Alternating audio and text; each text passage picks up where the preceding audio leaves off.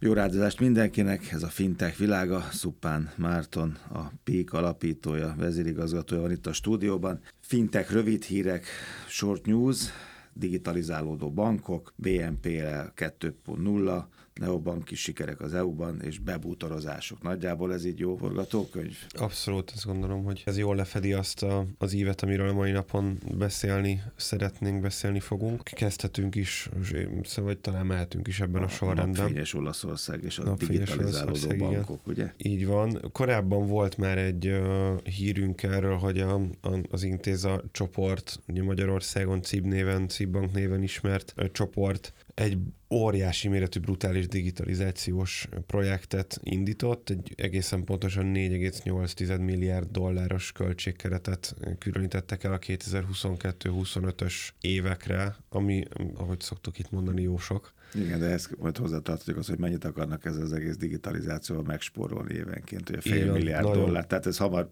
igen, hamar, szerintük a, hamar vissza. Nagyon izgalmas a stratégiában az, hogyha sikeres lesz, persze ez, ez mm. nyilván, mint ö, ö, semmilyen befektetés, ez sem egy garantált befektetésük, de hogyha, hogyha elérik a céljukat, akkor abszolút viszonylag gyorsan meg tud térülni. Úgy, ahogy mondott, körülbelül mm. egyébként a periódus végére vissza is tudja hozni magát. Ugye arról szól az egész, tulajdonképpen ez egy program, tehát uh, nem annyira egyszerű, hogy azt mondják, hogy jó, akkor csináljunk egy neobankot, és abba beleülünk négy egész nyolc milliárd dollárt, hanem ez, ez tulajdonképpen a teljes bankcsoportnak a digitalizációs terve. Ezen belül van egyébként egy saját neobanknak, egy neobanki leánycégnek a felépítése és piacra vitele.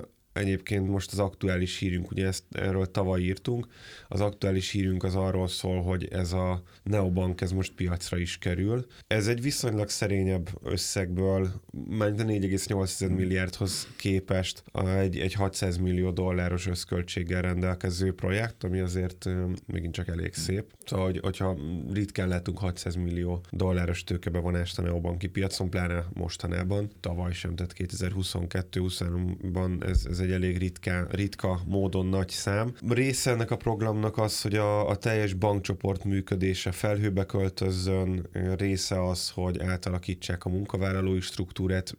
Ugye erről Fiókuk. mindig beszélünk, hogy nem elég digitális beruházásokat végigvinni, fel kell, hogy talán legutóbb a bankholdingos belső fintech programmal kapcsolatban beszéltünk erről, hogy nem elég digitalizálni technológiai oldalon, a munkavállalói oldalt is up-to-date-en kell tartani, és képezni kell őket. Ez azt gondolom egyébként, hogy egy általános innovációs kérdés, független attól, hogy az most digitalizációs innováció-e, vagy valami bármi más, és hogy az bankszektor-e, vagy bármi más.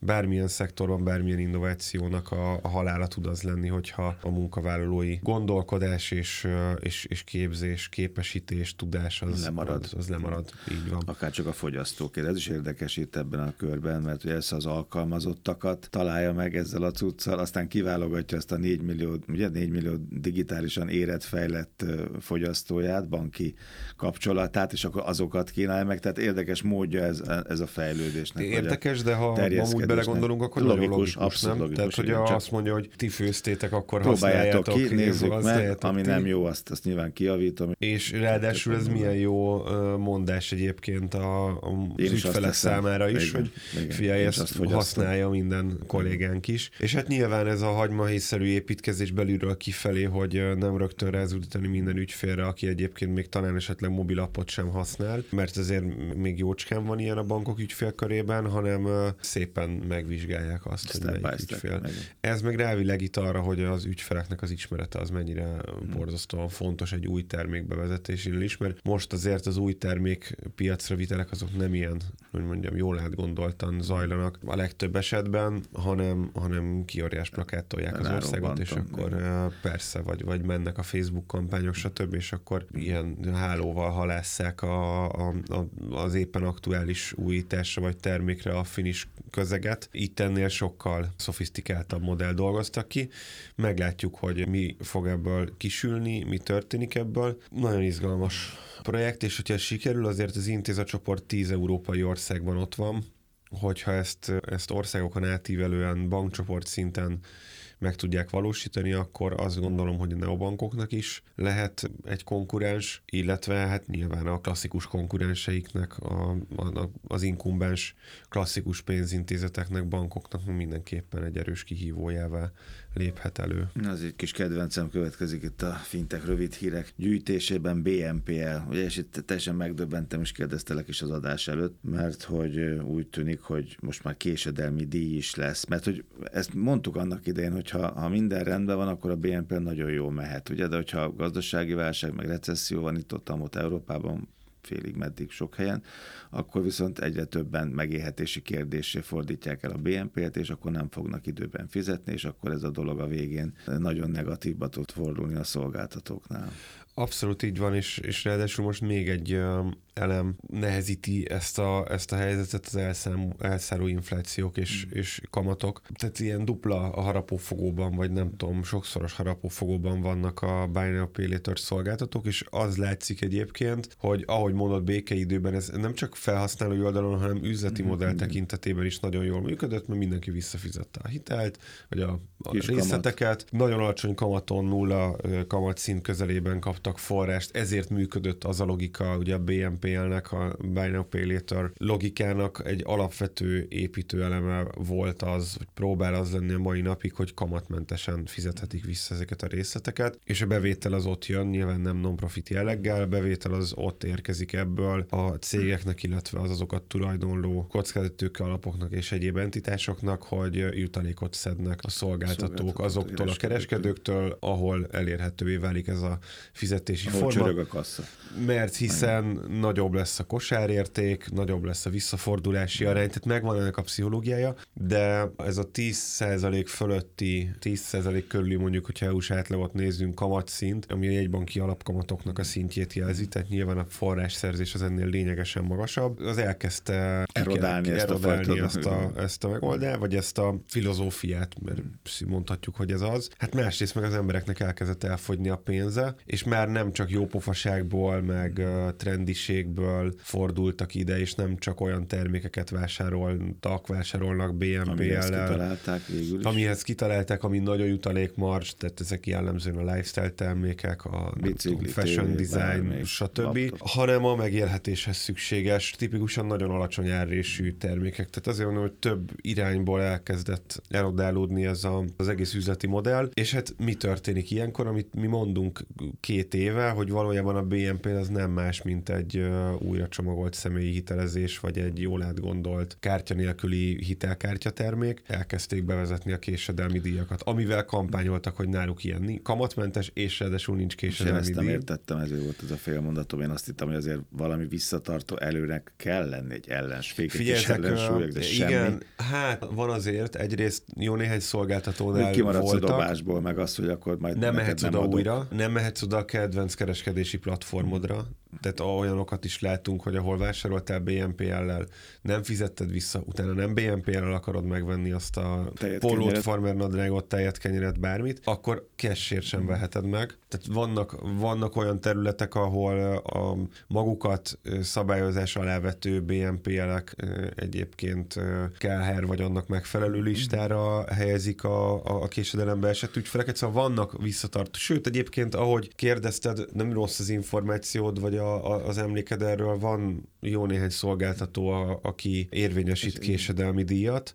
de most ezeken szigorítottak, illetve emelték az összegeket. Tulajdonképpen ez, ez történt. És hát ez egy, talán egy jó átkötés egy hullámvasútra egyébként. Klarna ugye a legnagyobb, mindig van egy ilyen szolgáltató, akivel az adott szektort uh, igen, a prezentáció készítésnél a Prezivel, a neobankoknál a Revoluttal, így van, a, a Klarna neve pedig fémjelzi a, a bé en pé el szektort, és hát volt itt egy jó hírünk erről néhány nappal ezelőtt, hogy hasítanak az amerikai Azt piacon. Azt hittem a Hilton lány. Hát ráadásul ez, ez az amerikai ügyfeleknek biztos jó hír, vagy, de leginkább Paris Hiltonnak gondolom a, a, a gázsia miatt. Gia vagy gázsia. Gázsia miatt, hogy uh, beállt a, a Klarna mögé reklámarcnak, de egyébként valószínűleg nem csak emiatt, de nagyon, nagyon jó évük volt felhasználó szám tekintetében az Egyesült Államokban. Havi nyolc millió aktív fel, és tudod, mindig pellengérre állítjuk a cégeket, hogy most akkor az a user szám az volt lelkek, vagy nem volt lelkek. Mit is jelent, igen. A, a, csak az amerikai piacon nyolc millióan pörgetik havi szinten a Klarna appot, ami egy elég szép szám egyébként, hogyha jól emlékszem, akkor negyvenhárom millió, vagy harmincnégy millió, ebből majdnem mindegy ügyfelet onboardoltak már az Egyesült Államokban.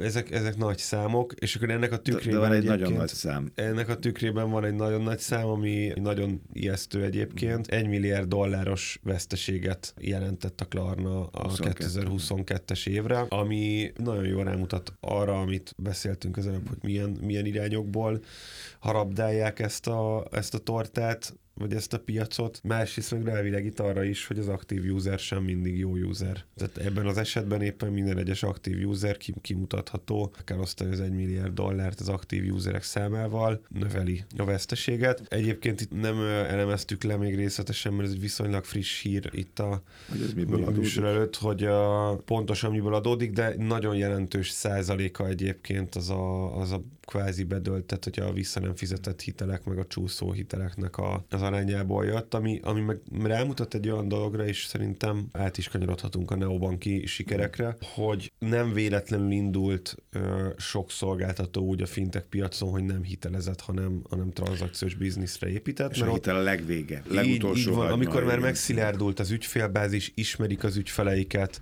ismerik őket, van bevételük. Adattenger van róluk. Így van, mert tulajdonképpen amíg egy cég nem hitelez, addig száz százalékban tudja kontrollálni a veszteségeit. Azt mondja, hogy köszönöm, akkor jövőre nem kell ennyi új ügyfél, kevesebbet költök marketingre. Egy döntés. Ugye azt mondja, hogy van kockázati tőkém, megnyomom a marketinget, de valószínűleg jönni fognak a, az ügyfelek. Ha elkezdenek hitelezni, az egy vakrepülés, fogalmuk sincs. Nyilván vannak iparági sztenderdek, de pláne amikor egy ilyen merőben új típusú hitelezés befog bele egy vállalat, akkor megjósolhatatlan az, hogy milyen veszteségeket fog fölhalmozni.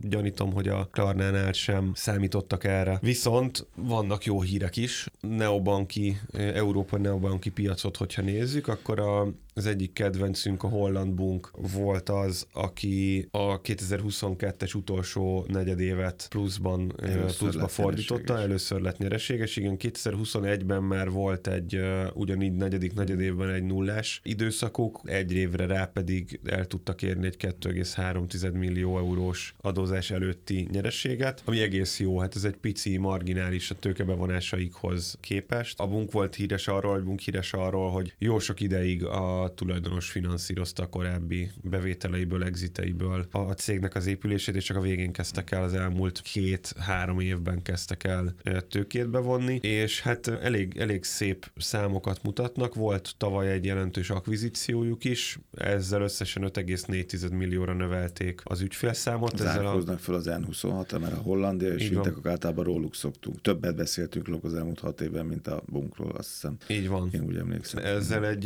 jelentős méretű neobanká léptek elő. Az en huszonhat, ugye, hogy mondod, nyolc millió ügyfélel van előttük, a Revolutról pedig ugye nincsenek konkrét számaink, hogy, a, hogy az, az Európai Uniós piacon, tehát az össze huszonöt milliót írnak azt hiszem most ügyfélszámnak. Az, hogy, hogy itt az Európai Uniós részhalmaz mekkora, azt arról nem kommunikálnak, gyaníthatóan egyébként ennél kisebb, ugye az Egyesült Királyságot nem vesszük ide bele, úgyhogy ez egy, ez egy jelentős előrelépés a, a bunktól. És hát az okfejtésedre visszakadod, ők most kezdenek majd jelzálogba, tehát a, a folyamatnak, most a végén, amikor már, á, már több mint tíz éve alapították helyzet. A céget, most sikerült nyereségessé válni, és most kb. Egy, azt, egy éve is léptek be, és ráadásul érdekes, hogy jelzálog hitelezéssel, ami nem egy fedezetlen hitelezés. Mert legalább ott valami hát háttég, amit tudsz fogni. Egy rövid neobankos hír, aztán, aztán megyünk a, a, a bútorok irányába. Monzo tőzsdére készül, nagyon úgy néz ki. Ezek egyelőre pletykák, de érdemes ezt, ezt figyelni. Emlékszel, hogy a, a Monzónak volt egy nagyon komoly mélyrepülése. Még, még itt prognosztizáltuk azt is, hogy lehet, hogy az első nagy beborulás lesz az európai neobanki piacon. De még most is a nulla a cél, ugye? Mo, persze most is a nulla a cél, de hát nézd meg a, a, a bunkot, ők is tíz éven keresztül negatívban voltak. voltak, de nézd meg akár egy Google-t, ott is ugyanez volt. Tőzsdére mentek, még évekig nyeres veszteséget termeltek, ma meg a világ egyik legnagyobb vállalata. Tehát tőzsdére készül a, a, a Monzo legkorábban, ez, ez kétezer-huszonnégy végén, huszonöt elején, tehát azért annyira nincs a nyakunkon. Érdekes lesz ez mindenképpen, mind értékeltség, és aztán az utána a következő időszak tekintetében mindenképpen. A következő fejezet az azt jelenti, hogy izgalmas együttállások, ugye? Ez egy ikás befektetés. Itt van, de te felkonfod jobban tetszik.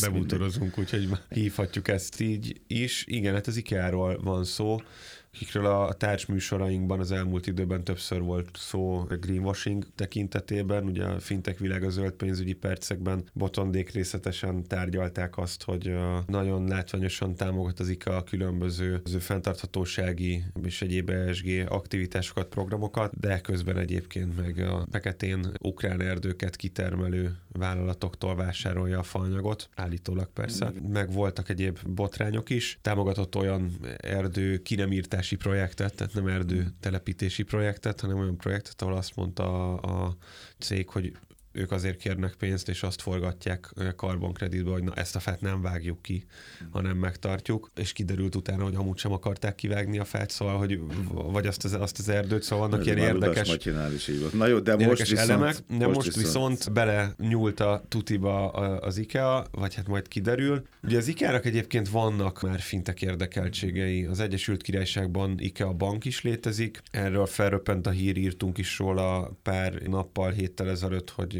ennek az értékesítés célkeresztbe került, szóval ezt a divíziót valamiért le szeretnék építeni, de most pedig kilenc millió euróért beszállt egy gyakorlatilag egy tőkebevonási kör keretében, tehát nem teljes akvizícióról van szó, egy Egyesült Királysági fintech cégbe. Direkt I D, ugye? Azt hiszem. Így van, így van. Hitelkockázatok elemzésére szolgáló szoftver. Hát ez megint jó egy ilyen helyzetben, egy ilyen abszolút gazdasági helyzetben, ha én ikkel lennék, akkor jobban szeretném látni az ügyfeleimet, jobban szeretném látni az előéletüket, ugye? Tehát... Abszolút, és nyilván nem azért, hogy eladjak-e nekik bútort, vagy nem, hanem hogy eladjak-e mondjuk esetleg részletre bútort, vagy adjak-e áruhitelt azonnali jelleggel.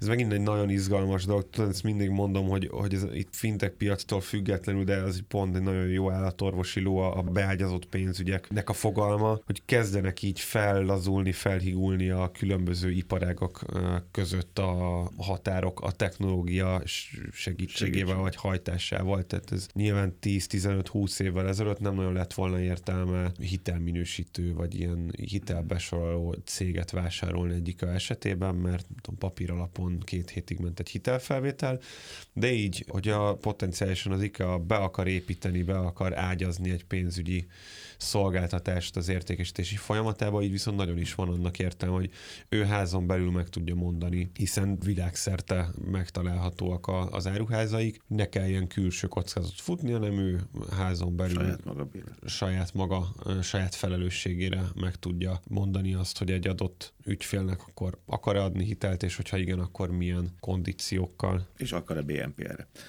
Így hogy visszakanyarodjunk. Oké, okay. Az elmosódó határokra meg jó példa lesz a jövő heti műsor, ugye? Az Apple Story. Így van. Meglátjuk majd. Suppan Márton Peak, jövő héten találkozunk.